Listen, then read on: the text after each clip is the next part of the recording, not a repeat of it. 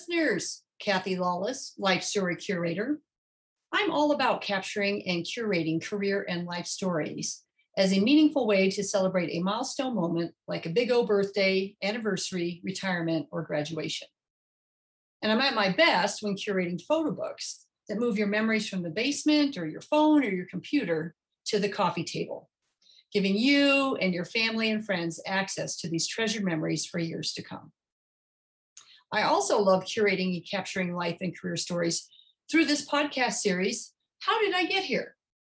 It's a series of interviews designed for people just starting out in their careers, people in transition, or possibly feeling stuck, and giving them access to the stories of people who have been there, done that, so that they might be inspired with some new ideas, or maybe just comforted knowing they are not alone, that everybody starts somewhere and everybody goes through times of transition and times when they feel stuck. Today, I'm very excited to welcome Marla Press to our interview. Welcome, Marla. Thank you so much, Kathy. I'm so grateful to be here. I love what you do because they say there's so many more people now than ever transitioning, reevaluating their life, reevaluating their careers. So this is so great that you are helping so many listeners with this. You know, you're right. This is probably great timing for that, isn't it? There's so much kind of crazy and chaos. And yet also, I think people centering themselves on, well, wait a minute, with the craziness, what do I really want out of my career and my life? Exactly.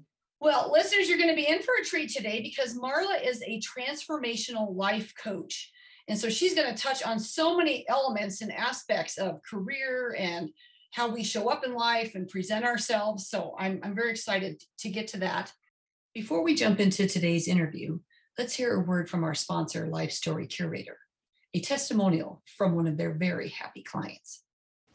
Oh my gosh, if you're considering hiring Kathy Lawless to do a book for you, you need to do it.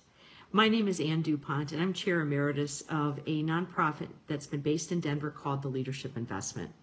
And after 20 plus years of being in business, we decided we had to celebrate and commemorate all of the great work we've done and the impact we'd had in the Denver community. So we hired Kathy Lawless and Life Story Curator to help us do exactly that. And I've got to tell you, the result was, has been simply outstanding. And uh, we went into it with a little bit of fear, thinking, is this going to be too much work? Can we really take this on? And Kathy just made it absolutely painless. She was fun, she was creative, she broke the work into bite sized pieces that we could really take hold of and get done and she just made it a lot of fun. We had a lot of laughter along the way. And the feedback from the members of our organization, from the staff, the community, the volunteers, has simply been outstanding. It has really done quite a remarkable job of capturing the essence of everything we achieved over 20 years. So, if you're thinking about doing something like this for your organization, for your career, for your family, I would highly recommend it, and I would absolutely say that Kathy Lawless and Life Story Curator is the person for you. Marla, if you would, tell us where you grew up, what part of the country, or I guess what part of the world, and um, and what your family dynamic was like. You know, where you are in the birth order, how many siblings, and how you think kind of that geographic location as well as your birth order shaped you as an adult. I know that's a lot of questions there but i feel like there's you can talk about it in one in one story so to speak.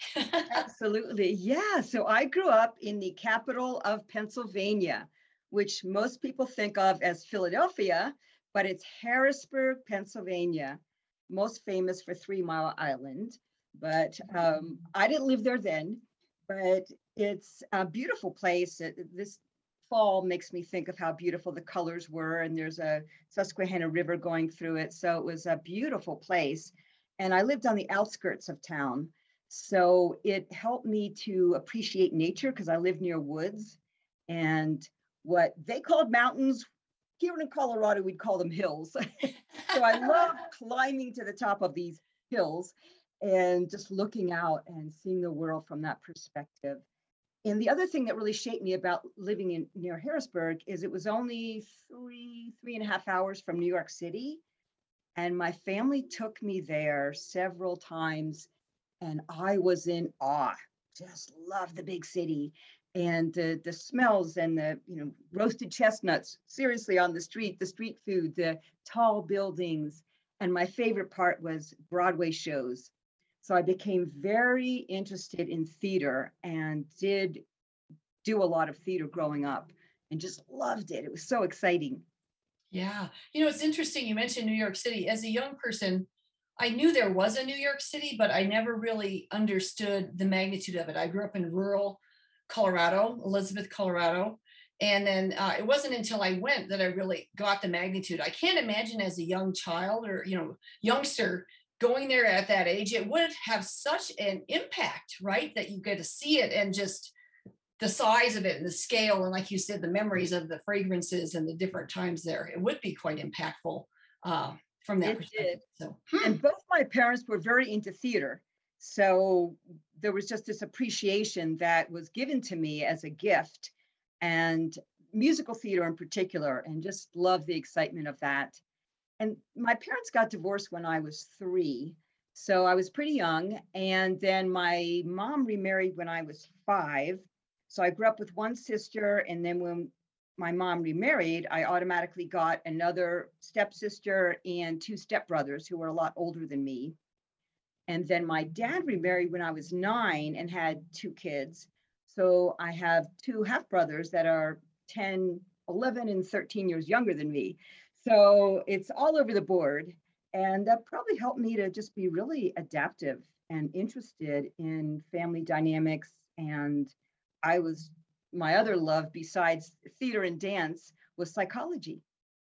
Oh, that would make sense when you look at the dynamic of you know parents splitting then they have new relationships you have all these new people in your lives and then yeah how do you deal with all these people right and how do you how do you find your way wow interesting. You know i've had others that talk about that blended family and how maybe they went from oldest to youngest because of the blended or oldest to middle and you know it really changes the dynamic of who they are as well as then maybe the whole transfer of time with one family time with the other you know moving about. I mean that, that there's a lot of uh, adapting i guess that would have to go with that. Yes, absolutely. all right so what um, besides going to new york city and, and and probably musicals what other things did you do as a young person did you then start like singing dancing or did was it sports Definitely not sports.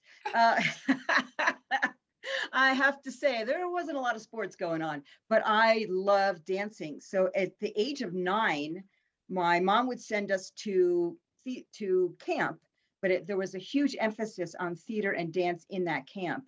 And I started going when I was nine years old and got into folk dancing, which I loved. And we would perform, it was a pretty large camp, and we'd perform in front of everyone out in the open in this theater in the round, which was so cool. I loved folk dancing, and then I also got involved with their their musical plays.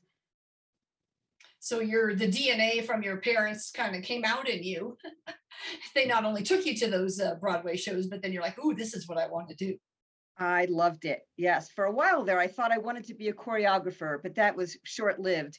But I also I did a lot of my own choreography, and I entered competitions, and always won in the competitions. So I thought, oh, this is really cool. I, I just love creativity in general. It's so exciting to create anything. Yes, love the arts, but I also love creative problem solving and creative writing, anything creative. It's creative. Well, and it's great, you know, I think as a young person, when you have success in something that you're trying, um, that just breeds more success, right? And then you maybe want to practice more or experiment more or do more of it, right? And so because you were probably winning, that gave you a lot of confidence, as well as then probably the adult accolades and all of those other things, you know, giving you the confidence to keep trying and and doing and putting yourself out there. Wow, very cool.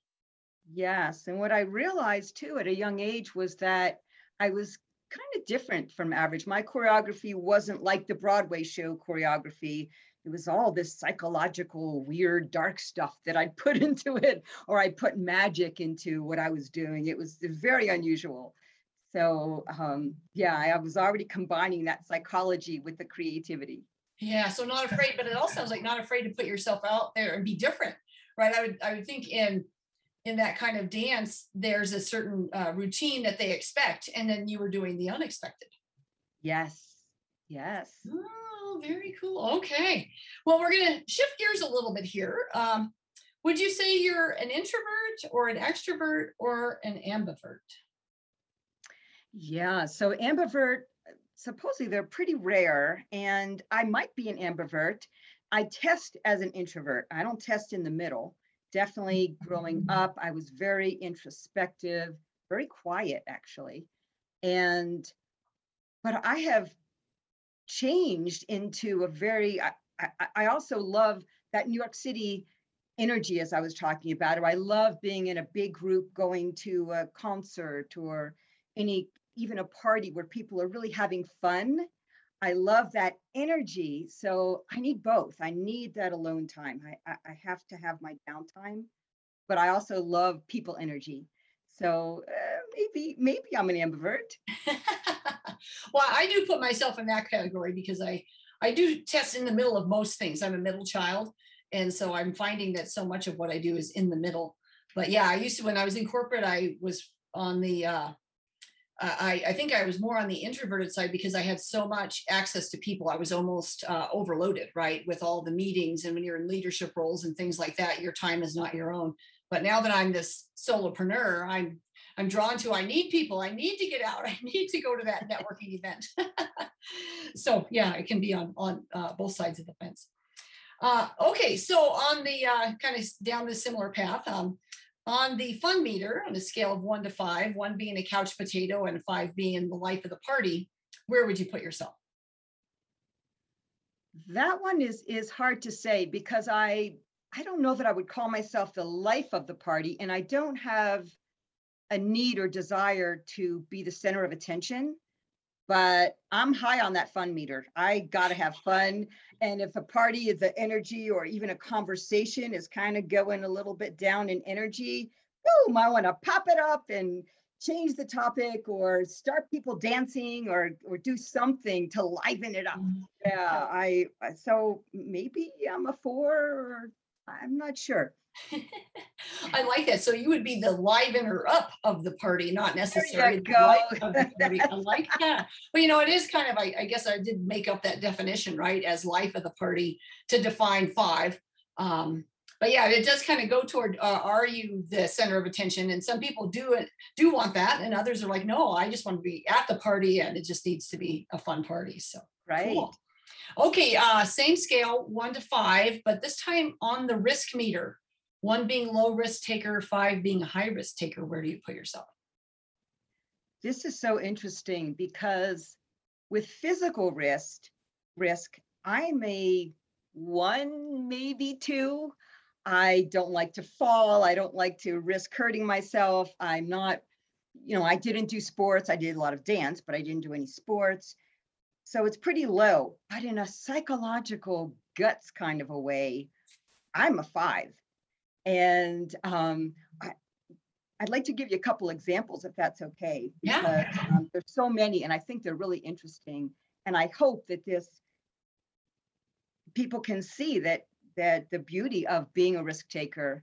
Um, so I, I'd say the first thing I did was I graduated high school a year early and went to college. So all my friends are in high school. I didn't know anybody, but I couldn't wait to go study psychology and philosophy. So I went to college early. And um, between my junior year and senior year of college, I went to Europe and went to school in London for a couple of months. I studied cross cultural abnormal child psychology. So that was wow, that's really heavy for a 17 year old that title. But um, but the the adventurous part was not just going to school in London, not knowing anyone, but I traveled around Europe completely by myself for two and a half, three weeks after that, and I never once stayed in a hotel. Had very little money to spend, and I slept on a train every night and went to a different country every day. So that looking back, I'd say that was pretty risky. And then I also, when I got to Spain, because I spoke Spanish fairly well at the time, I stayed there for a full week and I slept on the beach with just my big backpack, no tent, no nothing, just slept on the beach every night. And I think that was that was pretty risky. Uh, Absolutely. I'm, I'm going to bump your rating from a five to a 10 on the five point scale. oh, So wait, I could, but I'm going to up that. So then my first job out of college, which nobody would ever think I would ever do this. My first job out of college, I got a degree in psychology. And I went to CU and said, you know, what jobs are available for someone in psychology? Because there weren't many. And they said, well, there's a federal prison that's looking for someone to help the prison psychologist. I said, okay, that sounds really interesting. Went and applied for the job. They offered me the job. And then they said, by the way, it's not going to be helping the psychologist. We need a correctional officer. Would you be willing to do that? And I said, sure. Well, this is an all male adult federal prison. And it was very risky. I won't go into the details of what I did, but wow, looking back, I probably wouldn't even do it now. Very, very risky. Okay, well, Marla, I've got a couple questions on all of that. That's fascinating. One is, well, it sounds like that's a very nasty bait and switch they did on you. Yeah, we'll hire you to do what you think you want to do. And then when you get here, oh, by the way, the job's not that at all. That yeah, They knew that if they said what it was in the first place, they'd get a lot fewer applicants. Yeah, So, yeah, yeah, you yeah. And Yeah. then the other thing though is, how did your parents, you know, what were they doing at this time that you're, you know, such a young person, you know, you're traveling abroad, you're sleeping on beaches and trains. Do they know this? I mean, I'm guessing this is at a time when there wasn't cell phones even. And so how did you even check in with them? I didn't. Yeah, I didn't really check in with them. No, they were, um, I mean, that is one thing about my family is they, they weren't, they not only weren't helicopter parents, but they were maybe the opposite. So they, uh, I wasn't real close to my family at that time. I am very close to them now. And part of that is because I changed it around in my twenties.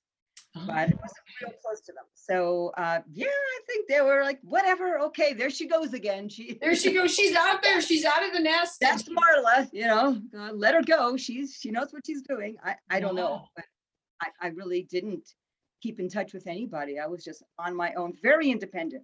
Well, yeah, I guess if you have that independent streak too, as a, you know, a parent might be like, well, we've just got to let her go. I mean, she's going to graduate early. How can we say this is a bad thing, right? She's just learning and growing and making her way in the world. Wow. Yeah, moved across the country. You know, moved to Colorado from Pennsylvania. Didn't know anybody, so yeah. Yeah, seen a lot of risk indicators there. Okay, well, tell us uh, about what it's like to be a transformational life coach. And you've already hinted a little bit about how you got here, but then we'll get into the real, how did I get here part of the interview? Yeah, this is so rewarding. I love my work.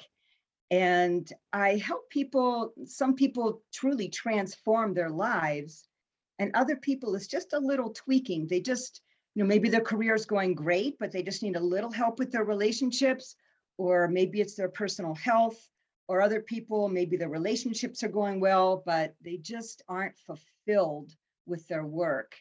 And so I love helping people because I I'm thinking of Woody Allen. I, I always think of this in one of his movies. He would say, "Yeah, I'm on my 20th year in my psychotherapy," you know, something like that. And I just always find that so funny because there's some people that are in therapy for years and really don't change. And what I do with my life coaching is so transformational so quickly that it's just very, very rewarding. I do mostly, I help people see their blind spots. So some people think, oh, you know, I already know what I have to do, or I already know what's going on. But sometimes we just don't know what we don't know. Mhm. And so helping people see their blind spots, I'm very good at noticing patterns and helping people with blind spots. So that's very helpful. And it doesn't take that long because I do experiential exercises. It's not a lot of talking, it's more embodiment, some energy work, but not some woo woo energy work. It's more practical energy work. And it's so powerful. Wow, boy, I tell you, you just lit, up when you were talking about all of that and how you can help people. And, and it is, you know, it is true. If we don't know our blind spots, we just keep repeating the patterns, right? And or if we don't see the patterns, sometimes it takes someone else to see the pattern, or that you attend a program and all of a sudden the pattern hits you right square in the middle of the head, right? And you're like, whoa, that's me. Yeah, or the next step, you see the pattern, but you don't know how to get out of it. oh, that's a yeah, good point. Yeah, so I, I help people through all of that. Yeah. And Well, yeah, and I'm assuming with your psychology degree, maybe as a young person, you kind of thought this is what you would get into. But when you were young and looking at your career aspirations, is this what you were thinking when you said, Oh, I'm going to go into psychology? Is this what you wanted to be when you grew up? yes and no. So I wanted to be so many things. That's part of my thing. Um, perhaps a weakness, perhaps not, is that I see so many possibilities. It's hard for me to narrow it down. So yeah, so the choreography didn't last very long, but I wanted to be a writer from a very young age. And I mentioned Woody Allen. Um, as much as I don't agree with him as a human being and a person, he was a genius when it came to comedy. And what I loved about his comedy, it was laugh out loud comedy, but it was also he talked about love and death and religion and relationships and such meaningful topics in such an amusing way that when I was 12, I remember this as if it were yesterday. I saw his first ever movie that came out, and I was just walking around on a cloud saying, I'm going to be the next Woody Allen. I'm going to write exactly like that, be really funny, really entertaining, but yet really meaningful subjects because I was a deep person and I like to write. And so that was one thing I thought, and I would wake up in the middle of the night writing poetry and writing things. I, I was a writer.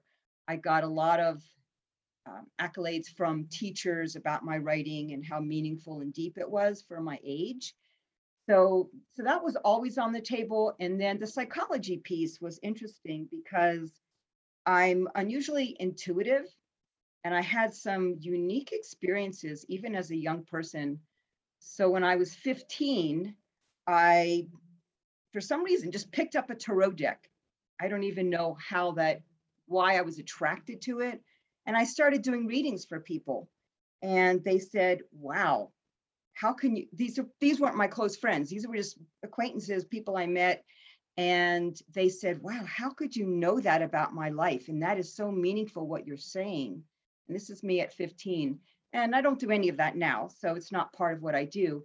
But it gave me an idea that, oh, I think I have some sort of connection with people that's unusual. Then at, oh, I don't know, 16, 17, I was in a dance company and I was in dance class and I had a true out of body experience where I'm on the ceiling looking down on myself, consciously, totally out of my body, just seeing myself. And that kind of gives me creeps almost now, but it certainly did at the time. And I thought, well, that's, I don't know anybody else doing that. And I've had visions of fire before it happened where I it didn't just see it in my mind's, excuse me, in my mind's eye, but I actually experienced fire all around me as if it was really happening. And then it went away, and then a fire started not too far from where I was. So I've had these unusual intuitive experiences. And then lastly, this one really gives me creeps too. Before 9 11, for two nights in a row, I had really, really violent dreams. And I'm not one to have violent dreams at all. And for two nights, there was just lots of people dying and actual murders. And that's never since then, not before then, did that happen to me.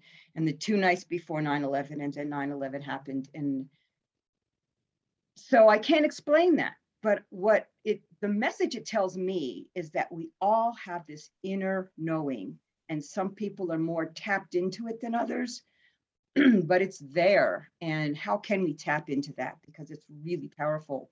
And I use my intuition in a good way to help people. I don't say I can read your mind right now, Kathy, but um, I say, "Can you read my mind?" Yeah. No, not really. Although I might know what you're thinking.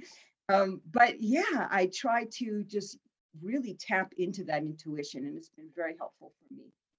Wow. Wow. Well, and as a young person, to get that knowing eh, or to have those experiences happen and to pay attention to them, not be afraid of them and to kind of step into them, maybe? It sounds like that's what you were doing is you were you were uh, acknowledging them and letting them happen and then maybe seeing where they were going to take you. So that's that's kind of fascinating.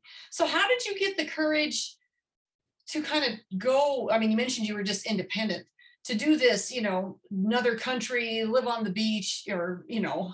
I mean do you know where you kind of got that confidence or just was that part of this intuition you think I don't know where I got it from. Um, it's funny because I have a certain confidence for some things.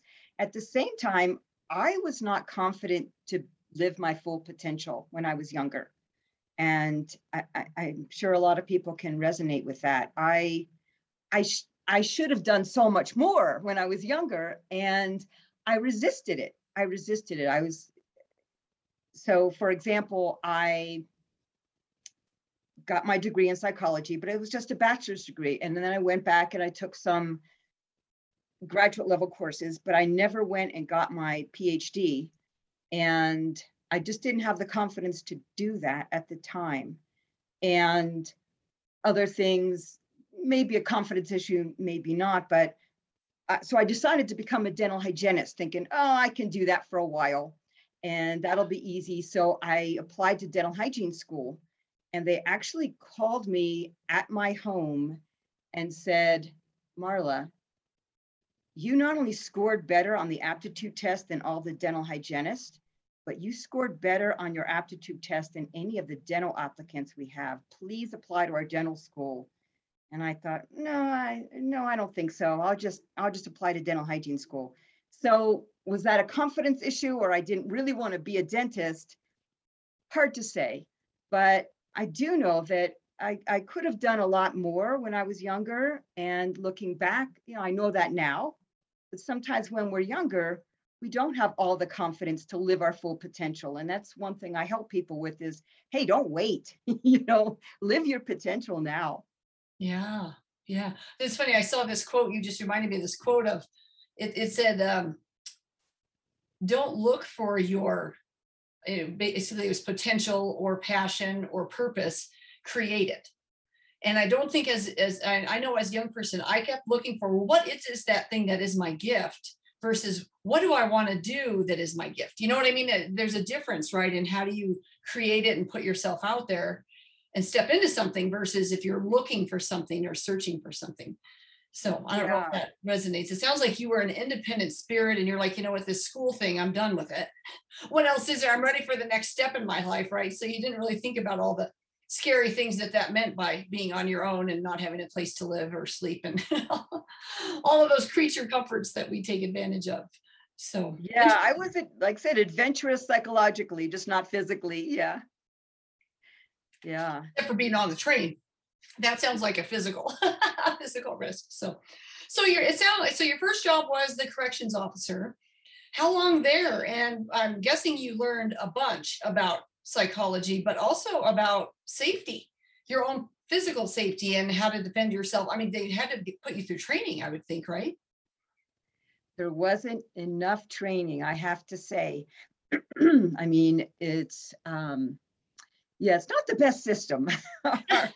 Our judicial system is not the best system and our uh, prison system needs a lot of work. It taught me a lot, absolutely.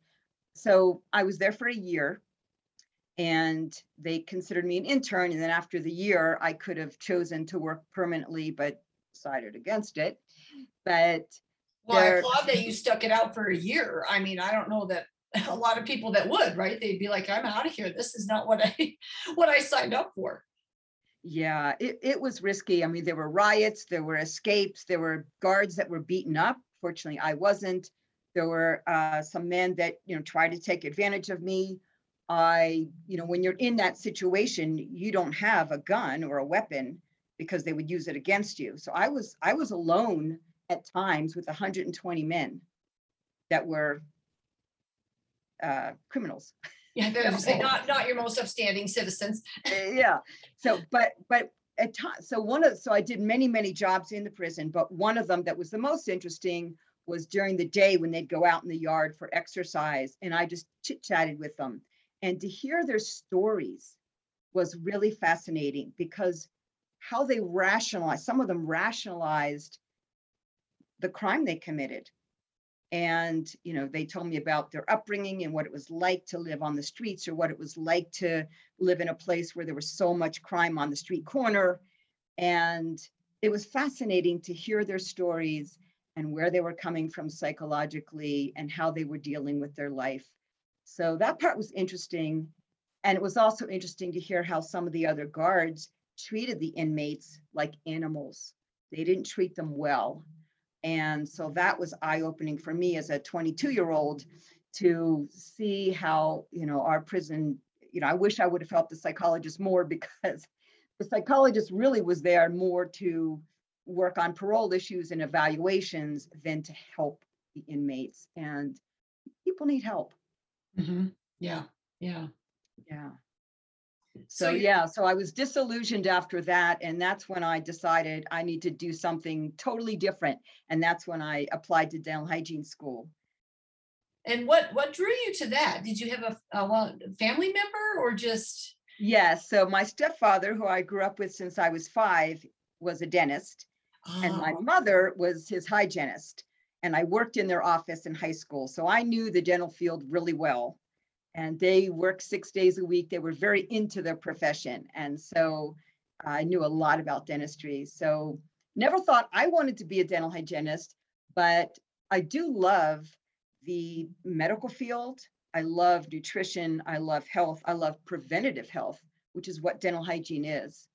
And I love talking to people and picking their brains. And so that's been wonderful. And the other thing that's been really wonderful about being a hygienist that I've been very blessed with is being able to work part time.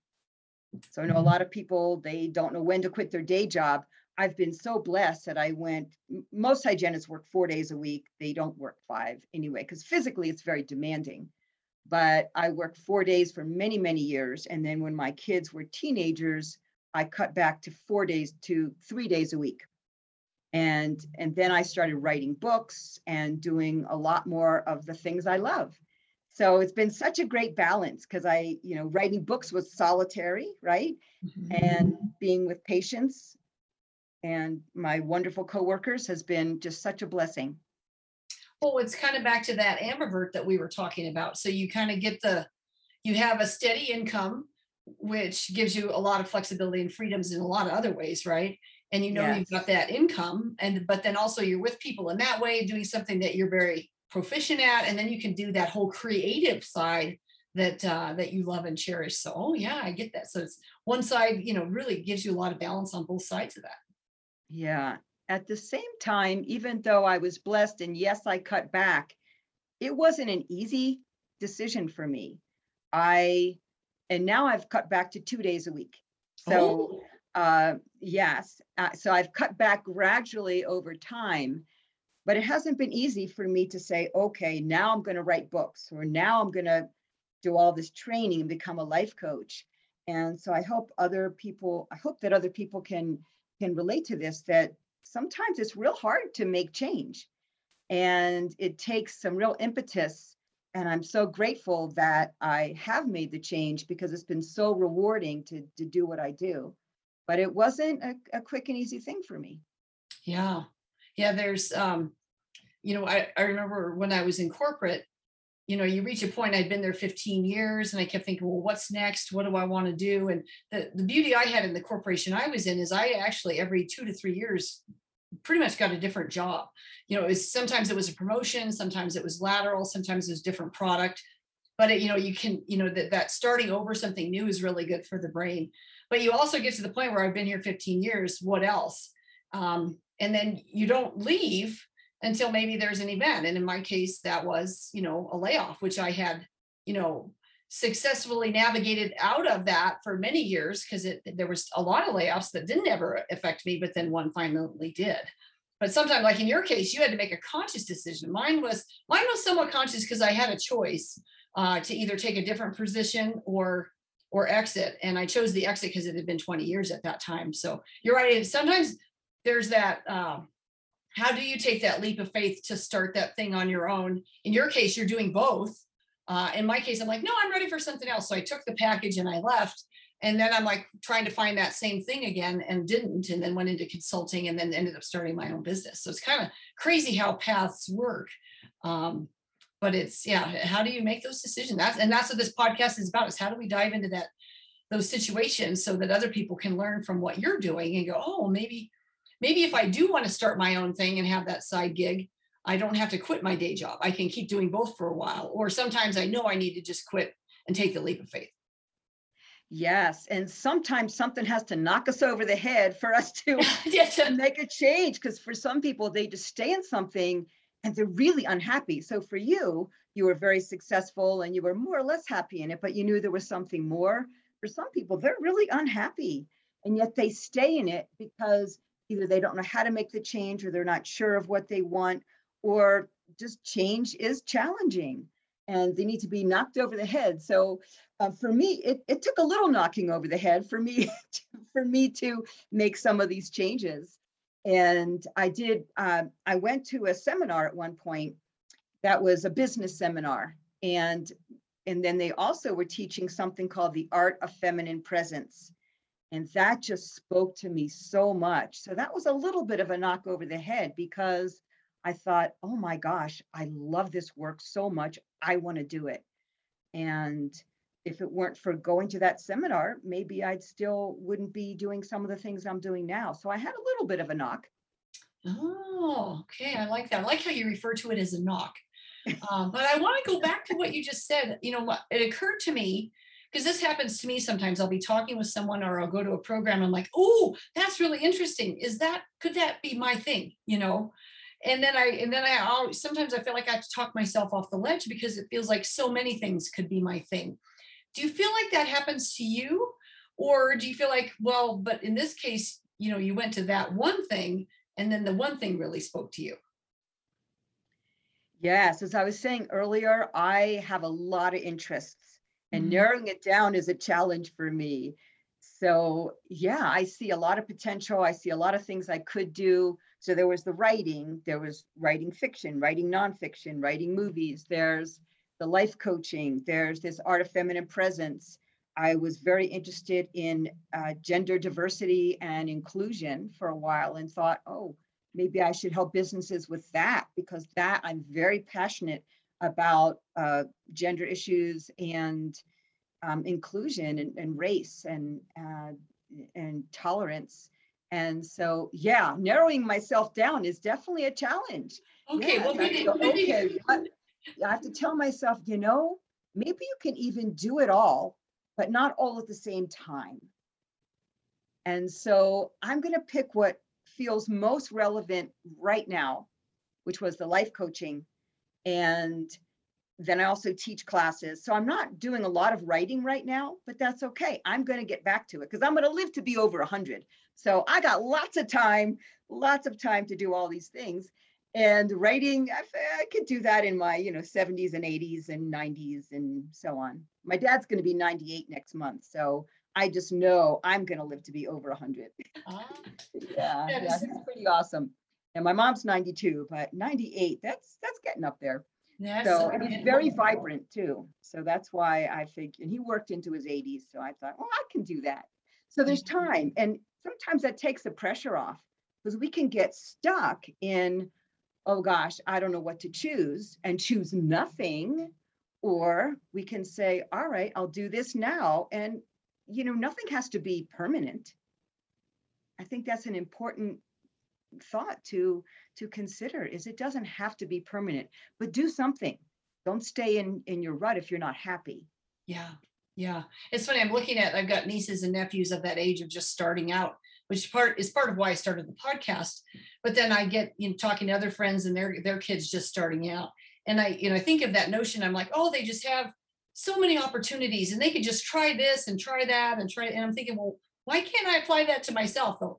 Even though I'm in my 50s, I could do the same thing. I could try this, try this. But you're right. I put that that criteria on. A, well, whatever I try, obviously I need to be really good at. And if I put myself out there, then I want it to be the thing. And you know, I'm yeah, yeah, you're right. I, I don't know. I think I don't know if that's an age thing or maybe even young people do that too, that they talk themselves out of things because it's a you you you're not sure and then all of a sudden you think well i should be sure and then you're trying to make yourself sure and i don't know there's all kinds of mind Right. stories we can tell ourselves right we tell ourselves so many stories and that really keeps us stuck. But yeah, age is a big factor. But yes, even younger people, they're afraid of making a mistake or they're afraid of not choosing the right thing, whether it's a relationship or a job, and then they get really stuck. So yeah, just be open to opportunities and they will come. yeah open to opportunities and aware of what's going on yeah i totally get it totally get it well marla i could keep chatting with you all afternoon i've got all these questions about your Oh, coaching and- but we probably do need to start wrapping up because i So I much fun. to keep these interviews about 45 or 50 minutes. So uh, we'll move into the last wrap up questions, which could go long because I always love to hear what you have to say. Um, so tell us, if you would, what you think has served you best. So when you look back at your career and your life in general, what do you think served your be- you best? Was it a habit, a discipline, a strength, maybe? Yeah, I mean, there's been a few.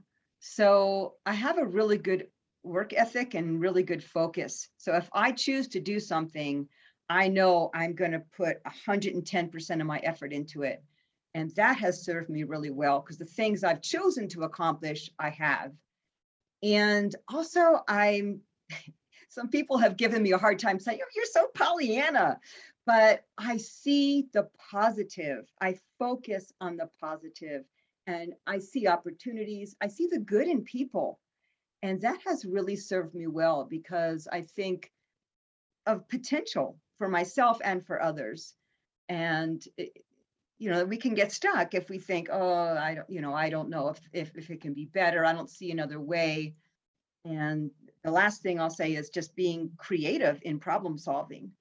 So thinking outside the box and thinking, well, it doesn't have to be that if I do this, that's going to happen. Maybe I can do this and something else will happen I'm not even thinking of in the moment and be open to that and creative problem solving. So all of those has has really helped a lot. Wow, yeah. Those are three great things. I love that you said when you put your mind to something. So it's kind of like it, when you do narrow and focus, right? Then it's 110% and you can accomplish so much. Um, so, Yes. yeah, love that. Well, thank you for sharing all three of those. I'll have to make sure I get those captured in your uh, abstract when I write up your little blurb. all right. Well, um, so then last question. When um, any words of wisdom that were impactful for you. So this could be something that maybe if you were stuck or in transition that someone said to you, uh, maybe a quote that you found, or maybe these are words of wisdom you say to you or you say to others. Any words of wisdom that come to mind? Yes, there's there's so many. And uh, so a couple things. One is just I wish someone would have said to me, think bigger. Because when I was younger, I didn't always think as big as I could have. And that's really important because if you can imagine it, you can create it. And the other thing that has been really helpful that I've heard recently is I love this. Everything is up for grabs. And what that kind of means is, well, you can have anything you want. But if we tell ourselves, or if you hear someone else tell you, you can have anything you want, our critical mind comes in and says, uh, I don't think I can, or I don't know enough, or not right now, or I'm not good enough, all those critical mind things. But if we say it, everything's up for grabs, it takes the critical mind out of it because it's a different way of looking at the same thing. And we think we could we can almost picture things juggling up in the air. Oh, there's that kind of relationship I could have, and there's that kind of job I could have, and there's there's better health, and there's other ways of doing things, and I can choose anything I want. It's all up for grabs right now. And I just love that sentiment. So I I think it's really important that we really, you know, are open and receptive. So there's opportunities out there left and right all over the place. But if we're not open and receptive to them and believe that everything's up for grabs, then it's it's more challenging. Yeah, our we get so stuck with our self-limiting beliefs, don't we? I totally get it. You know, it's like one of those, you know, I think of a, an idea, something's a program, you get excited and then you start the, well, how, how would I go about it?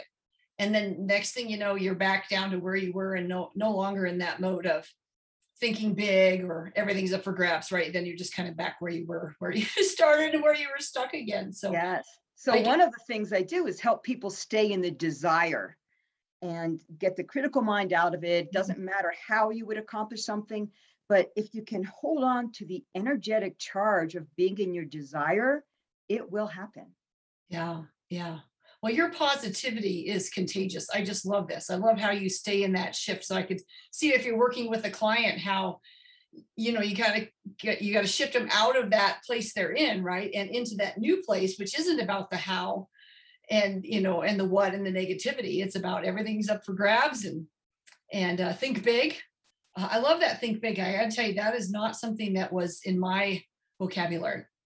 I'm not. I always kind of prided myself on, I'm the voice of reason, probably the pragmatist, you know, that I was the one, the operational mindset in the room. Well, how are we going to do this idea, right? Versus just being jumping on the idea and going for it. I was like, how are we going to do Yes, I Oh. can so relate to that because I used to be, I'm very analytical and I used to be very in my head. And a huge thing of what I teach people and what I learned so well from the art of feminine presence in particular was how to be in your body more and in your whole self more versus in all the stuff in your head, all the to-do lists and the worries and the what happens next and what happened before and how that relates to now. And you get so stuck in this mind chatter that it can be stifling.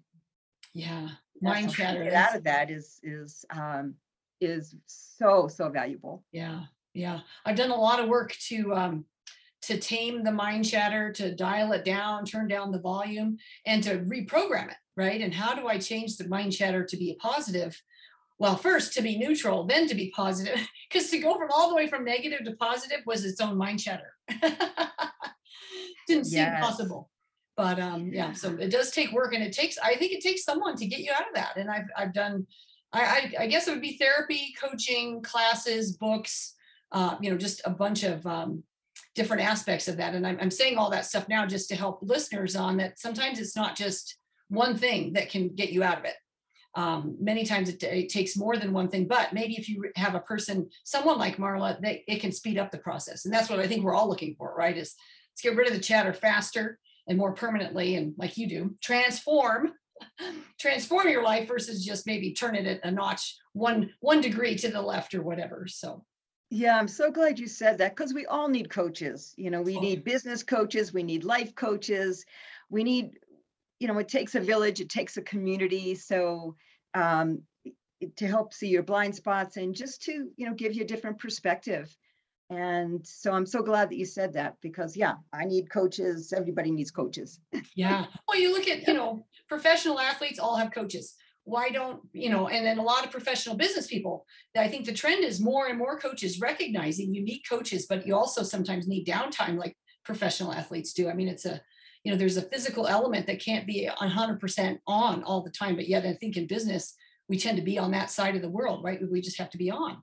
And it's like well wait a minute maybe we need some downtime here some time to train and practice and then be on in the game. So well, Marla, it has been fascinating. Thank you so much for sharing your story today. And, and it's been it's so interesting. And I, I should say, not just sharing your story, but sharing your positivity and your perspective on all this. I think that also brings a different energy to today's interview. So thank you. Thank you.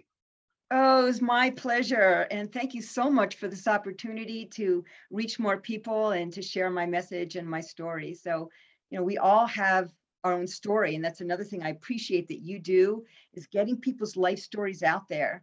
Because even though all of our stories are unique, we all share certain elements with somebody else. And to hear, oh, yeah, that I can relate to. Maybe you don't relate to the whole story, but there's always something that also happened to you. And it's so beautiful. So thank you for all the work that you do. Well, uh, thank you. I do appreciate that. I, I found that um, when I was coming up in my career, I always had these assumptions I had made about people about how they got to where they were. And then you meet them and you find out, well, they've gone through the similar path as me, or you know, you find out we all went through certain challenges and you just don't know that when you look from the outside. So that's part, part of why I do this. So thank you for appreciating that. And I think people, as we do um, age and we get more wisdom on things, we recognize that everybody's going through that stuff and everybody's doing the best they can with what they That's know at the time. So, um, Yes. so how can we uh, continue doing the best that we can? So, well, on that note, uh, Marla, we'll go ahead and wrap up. So, uh, listeners, if you enjoyed today's interview, please subscribe below and you'll be alerted to other interviews as they are published. And I'll also be uh, posting this uh, interview as well as Marla's uh, social media information on my website, lifestorycurator.com. So if you have any questions for me or for Marla, you can find us on lifestorycurator.com. And then I'll also be pushing it out to Facebook and LinkedIn so folks can find us. So on that note, I guess I'll just say stay safe, stay well, and let's keep sharing the stories. Have a great day.